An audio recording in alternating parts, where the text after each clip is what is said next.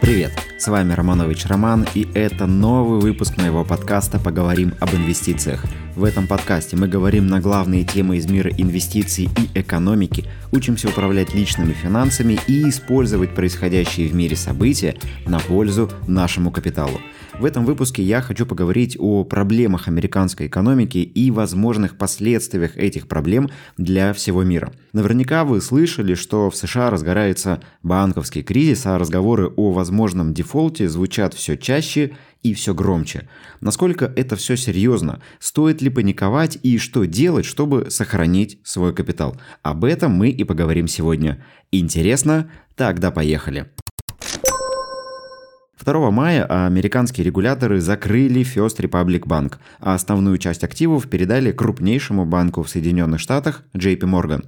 Это уже третий крах американского банка с марта этого года и крупнейший со времен глобального финансового кризиса 2008 года. О проблемах банковского сектора в Штатах заговорили после краха Silicon Valley Bank и Signature Bank of New York в марте этого года. С учетом First Republic, активы трех рухнувших банков суммарно составляют 532 миллиарда долларов. И это на 8 миллиардов долларов больше активов 25 банков во главе с Вашингтон Mutual, которые обанкротились во время глобального финансового кризиса 2008 года. Причиной банкротства Silicon Valley стали слишком быстрый рост после пандемии, ошибки в управлении капиталом и сложности в технологическом секторе, на котором фокусировался банк.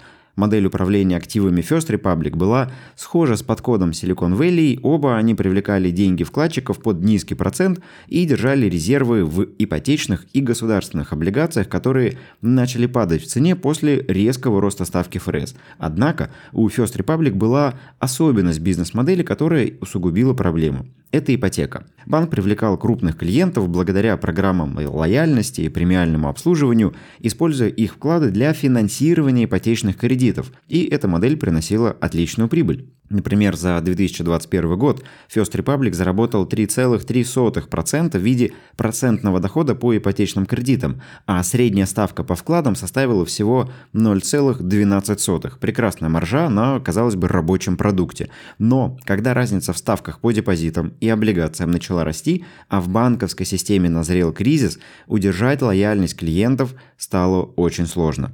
В 2022 году более половины кредитов First Republic составляли ипотечные кредиты на жилую недвижимость со средней процентной ставкой 2,89. Вслед за ростом ставки ФРС стоимость ипотечных бумаг начала снижаться, но это не стало бы проблемой, если бы не отток вкладчиков. Когда ставка начала расти, у клиентов банков появились более выгодные вкладом альтернативы. К началу 2023 года фонды денежного рынка предлагали ставку около 4%, а доходность по государственным облигациям выросла до 3,5%. Чтобы удержать клиентов, First Republic начал предлагать более высокие ставки по депозитам.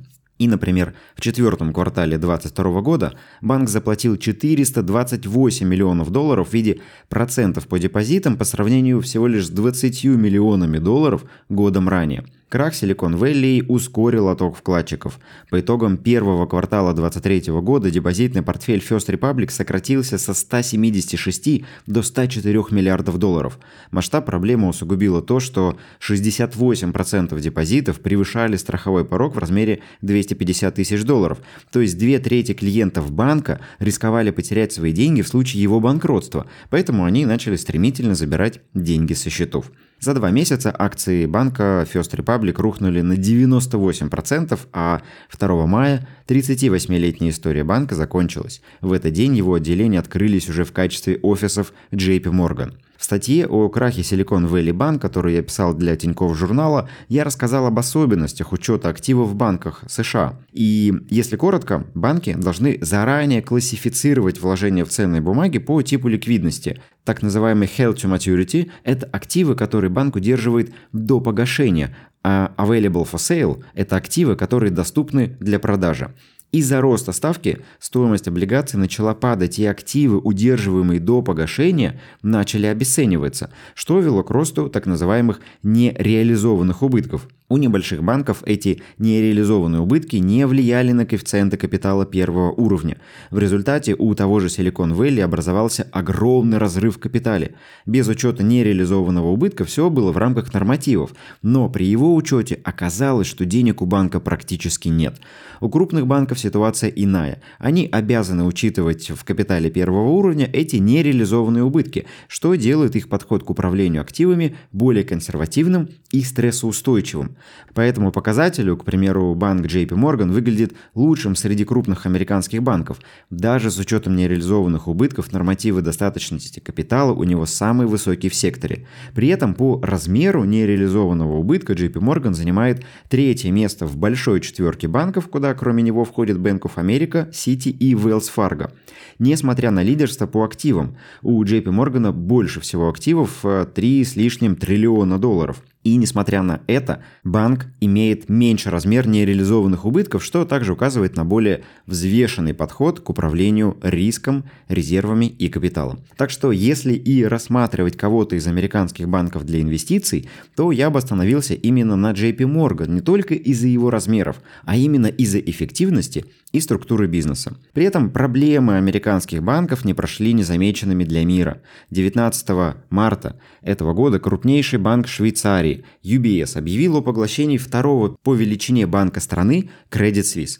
Сумма сделки составила 3,2 миллиарда долларов, что на 60% ниже рыночной капитализации Credit Suisse на тот момент. Так закончилась 167-летняя история одного из крупнейших банков Европы и некогда крупнейшего банка Швейцарии, который последние 15 лет боролся с последствиями глобального финансового кризиса и чередой громких скандалов.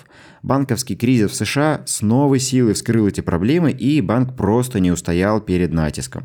При этом, знаете, что самое интересное? Казалось бы, банкиры умные люди и должны были понимать, что рано или поздно ставки начнут расти, и это негативно скажется на их бизнесе, но, как оказалось, нет. В рухнувшем первом Silicon Valley должность директора по рискам оставалась вакантной большую часть 2022 года, а руководство банка уверяло инвесторов и клиентов, что ситуация под контролем и бояться нечего. Основатель и владелец First Republic еще в ноябре радостно докладывал инвесторам, цитирую, «Клиенты остаются с нами, их депозиты растут, их кредиты растут, и они приводят к нам своих друзей. Это несложная модель, и она работает в любых условиях.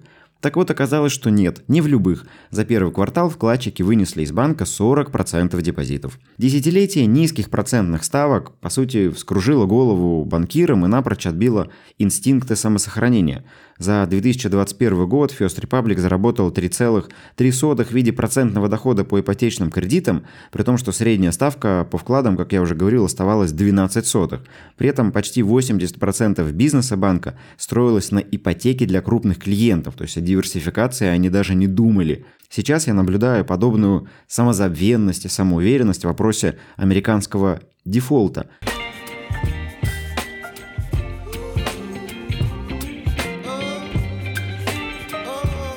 Мы с клиентами готовимся к разным вариантам развития событий и держим руку на пульсе, чтобы не упустить те возможности, которые открывает эта ситуация с госдолгом и возможным дефолтом. Кстати, у меня освободилось несколько мест в личную работу со мной, и если вы давно хотели поработать со мной лично, самое время это сделать. В этом формате я работаю с каждым участником лично для достижения финансовых целей и улучшения результатов в инвестициях. Вот что получат участники лично работы со мной. Во-первых, три месяца регулярных еженедельных встреч, на которых мы сформируем портфель, инвестиционную стратегию, будем разбирать рынок и решать другие вопросы по управлению капиталом. Во-вторых, я открою доступ в инвестклуб и всем его материалам, то есть курсу, идеям, планеркам на целый год. В дополнение к этому будет поддержка портфеля в течение года в виде ежеквартальных корректировок и разборов. Ну а также доступ к закрытым инвестиционным идеям и сделкам, помощь в открытии брокерских счетов, налоговой оптимизации и так далее. Программа работы гибкая и подстраивается под ваши запросы и цели. Так что, кто готов работать, заполняйте анкету по ссылке в описании к выпуску и далее я расскажу детали. Ну и сейчас мы проходим, чтобы мы понимали, да, почему это важно, сейчас мы проходим период невиданный накопленной за последние десятилетия нестабильности, и в этот период важно уметь правильно реагировать на изменения, чтобы не только сохранить, но и увеличить капитал. Вот, к примеру, CDS или кредитно-дефолтные свопы, которые отражают вероятность дефолта эмитента, показывают, что сейчас вероятность дефолта в США на минуточку выше, чем вероятность дефолта Колумбии или Греции. Представляете себе, страна наркокартелей, наркобаронов несет в себе меньший риск, чем казалось бы, крупнейшая, не казалось бы, а действительно крупнейшая экономика мира. Так вот, CDS на дефолт США сейчас стоит дороже, чем CDS на дефолт Колумбии или Греции. Это говорит о, о высоком риске, что дефолт может наступить. При этом это ведь не первые проблемы с потолком госдолга и разговоры о дефолте. И раньше они драматичным образом решались в самый последний момент, как в голливудских фильмах все аплодировали, что планета спасена, и потолок госдолга повышен, дефолта не было. В результате ры- рынки привыкли к мысли, что это временные проблемы и которые будут обязательно решены. Среди инвесторов распространено мнение, что США никогда не допустят дефолта, и это приводит вот к тому самому самоуспокоению и слепой вере. Более того, многие уверены, что в США никогда прежде не было дефолтов, но это ведь не совсем так. За последние 160 лет в США было 4 дефолта.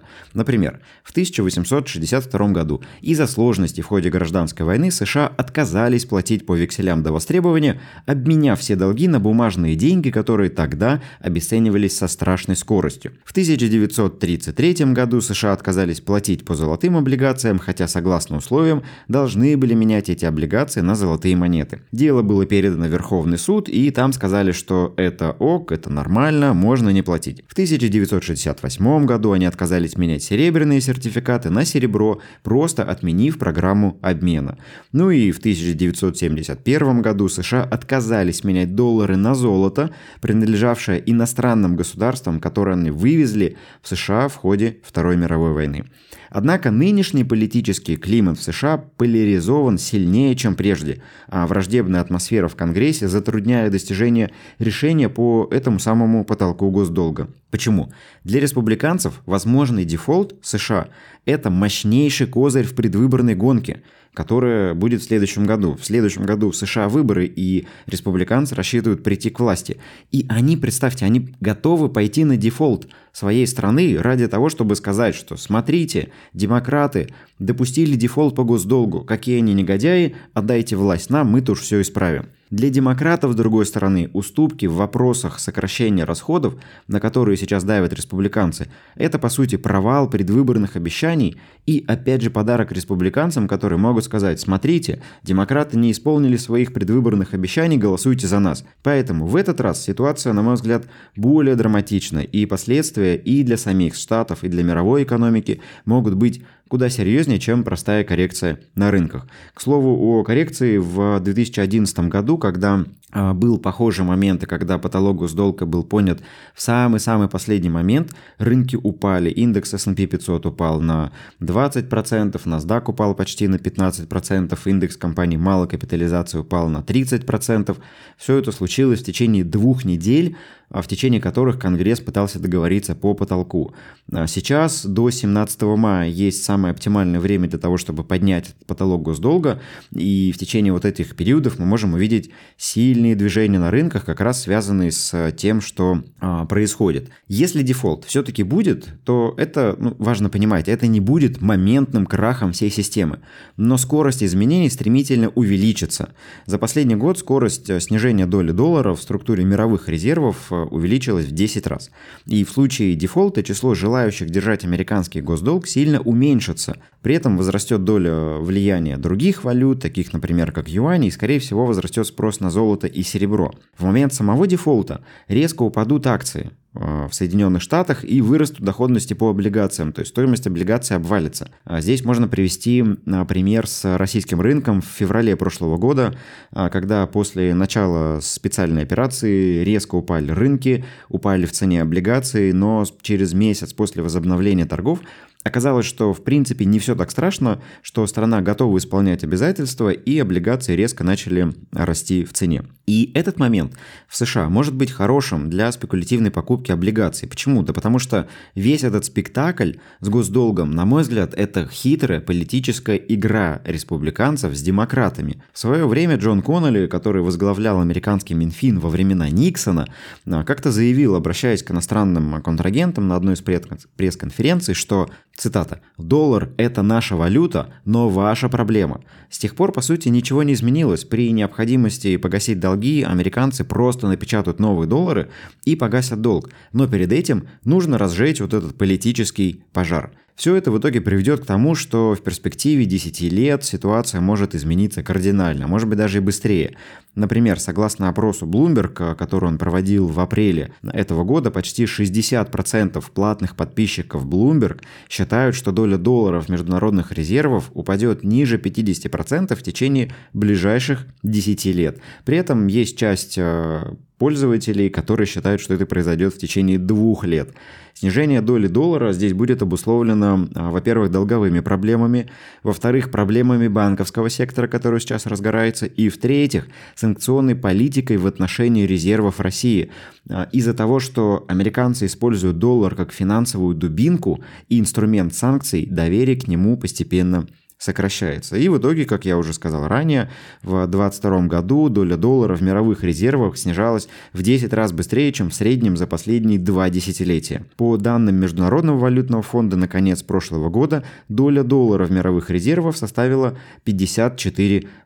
Еще десятилетия назад эта доля была близка к 60%. Основными направлениями ухода от доллара, по мнению опрошенных Блумбергом э, пользователей, будут как раз юань и золото. Об этом этом, кстати, в свое время писал и пишет в своей книге Рэй Далю. «Принципы изменения мирового порядка», о том, как меняются империи, как одна империя сменяет другую, и мы это уже все проходили. То есть в истории подобных примеров было множество, когда рухнула империя Нидерландов, потом испанцы, потом британцы, теперь американцы. Всегда приходит на смену кто-то новый, и проблемы, и Причины этого краха, они плюс-минус везде одинаковые. Это возросшие долги и неспособность эти долги обслуживать. Поэтому внимательно нужно следить за тем, что происходит. Не нужно самозабвенно верить в то, что доллар это самая надежная валюта, и а, у американцев никогда не было дефолта, хотя они были, и что они обязательно спасут свою экономику. В долгосрочной перспективе это несет проблемы. В краткосрочной перспективе это открывает возможности, которые вы сможете использовать либо самостоятельно, если если разберетесь в теме более глубоко, либо если присоединитесь к личной работе со мной. Ну что ж, благодарю вас за прослушивание этого выпуска и ваши оценки и отзывы в Apple подкастах. Для меня это действительно очень важно. Благодарю всех, кто отмечает меня в сторис и делится подкастом с друзьями. Кстати, за отметку в сторис у меня есть специальный бонус. Сделайте отметку и узнаете, что это за бонус. Все ссылки на материалы из этого выпуска вы найдете в описании. Услышимся в следующих эпизодах. Удачных вам инвестиций и пока. Baby!